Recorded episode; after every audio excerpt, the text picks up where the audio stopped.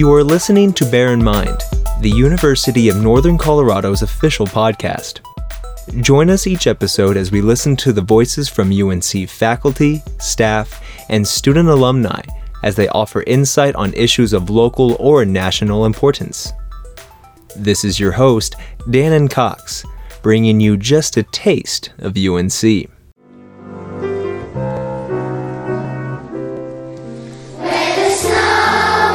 Colorado is known for its remote and beautiful scenery. From the great high plains to the beautiful Rocky Mountains, there are countless places where no one can be found.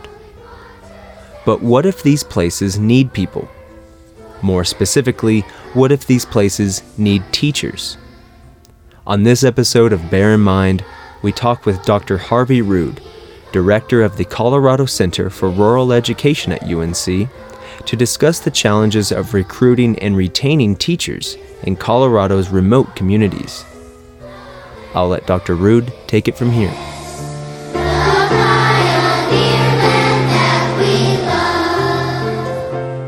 Uh, I think the um, the national teacher shortage is something that has been exacerbated in recent years, and there's a variety of reasons for that. In Colorado, uh, there are a number of factors that have contributed to the shortage of educators.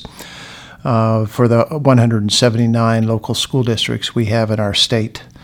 Um, one of the factors is the uh, salary and benefits that are provided to uh, educators. And I want to focus specifically on the, the rural and remote school districts in the state of Colorado because they tend to have more difficulty in recruiting and retaining educators uh, across uh, a career.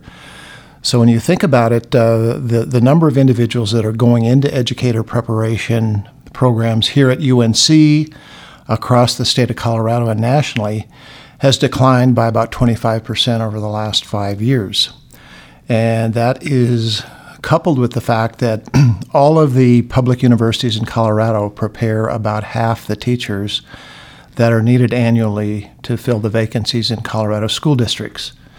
Uh, the um, large majority of those positions are in urban, metropolitan, suburban school districts located along the Front Range of Colorado.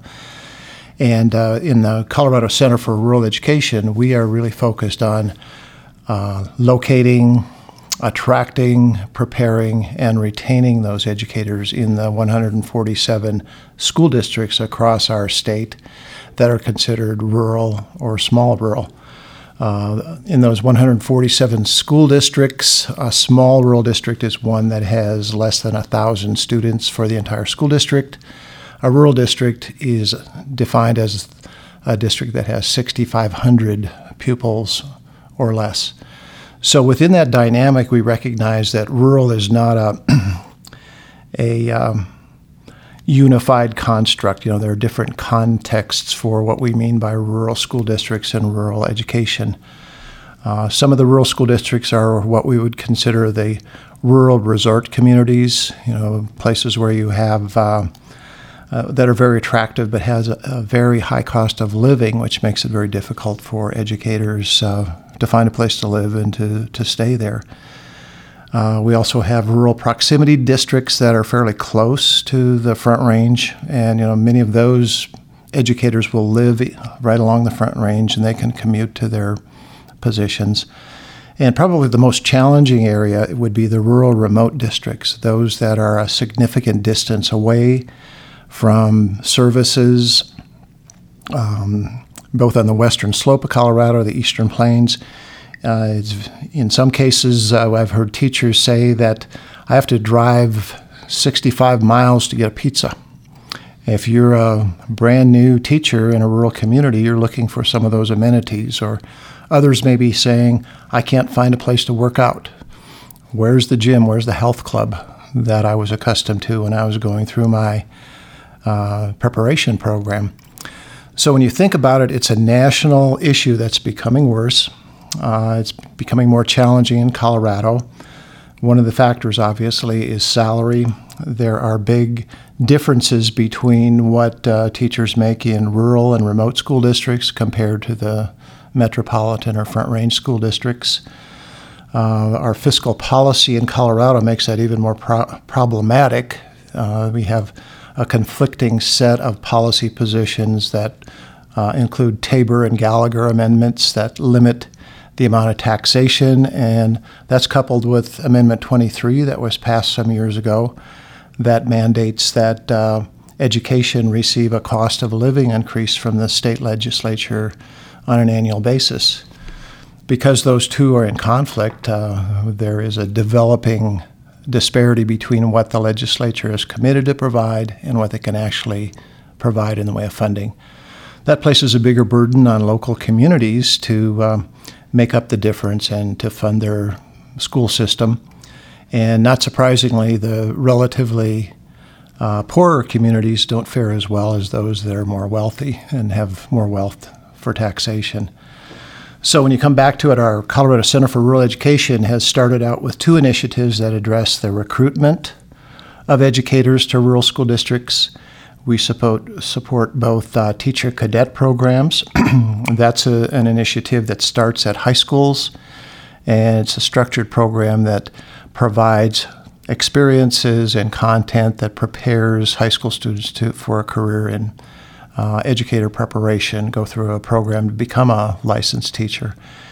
The other recruitment initiative we're currently implementing is providing stipends to our student teachers from any Colorado institution of higher education who complete their student teaching in a rural district. On the retention side, the best way to, to keep good teachers is to ensure that they're well prepared and and uh, have a lot of expertise. So we have two scholarship programs that are designed to retain those educators that are already in the rural school districts. Uh, one provides a $6,000 scholarship to rural teachers who pursue concurrent enrollment educator qualification. Uh, that results in a qualification where they can teach dual credit classes, classes that count both for high school graduation and for college credit. It gives those high school students a head start in their college program. Uh, and the second retention initiative is to provide a $6,000 scholarship to rural teachers who, prefer, who uh, agree to pursue National Board Teacher Certification. That's a national program that uh, uh has a series of performance based measures that result in quality preparation.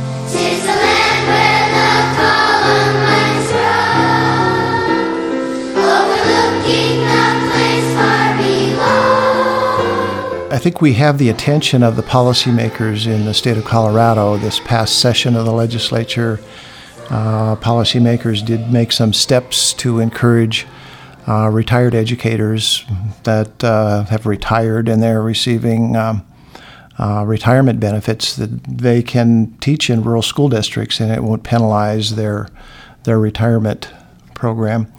Uh, there's also been a lot of conversation about how do we really identify what those challenges are that can be addressed from a system-wide perspective there are currently a series of uh, town hall meetings that are being conducted across the state.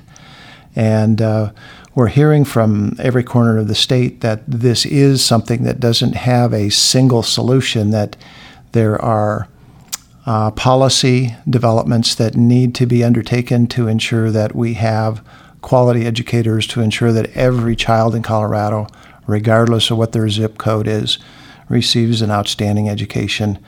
Um, I know that there are some rural school districts where students have gone through the high school without having uh, a math cl- class because they can't find a math teacher. So when you think about that, uh, another example is rural school districts where they will advertise a third grade teaching position and will get zero applicants. So when you think about it, we need to be uh, creative in how we approach this and look at multiple solutions.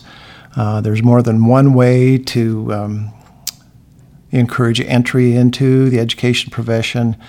There may be career changers who started in one career path and are looking for a, um, an opportunity to make the transition into teaching in elementary or secondary education. Uh, there may be individuals who are working as uh, paraprofessionals, providing them with opportunities that allow them to continue on a professional path to becoming a licensed teacher. Uh, Four year universities working with community college to uh, support two plus two programs, where the first two years are at a community college, the final two years of professional preparation at the university. Uh, resident teacher models, where you take people who have a degree in a in an unrelated field like business, or maybe they're uh, they started out in the military or some some other career path, and uh, finding a way for them to work into a school district while getting their uh, content of preparation while they're actually on the job. So we, we want to ensure that uh, we develop multiple strategies and multiple approaches to addressing these um, these challenges that didn't happen overnight. This is something that's been building for many many years, and uh, I think the interesting thing right now is it's at a crisis point, and that's where again the legislature a year ago recognized this by providing uh, legislation and appropriations to establish a statewide center for rural education. And uh, we're very excited that UNC submitted the successful proposal to focus on those two recruitment and those two retention initiatives I mentioned earlier. Our intent with the Colorado Center for Rural Education here at UNC is to continue to expand what we do to encourage different strategies and approaches that, again, locate, prepare, and support educators across a career to ensure that every child in Colorado gets a quality education.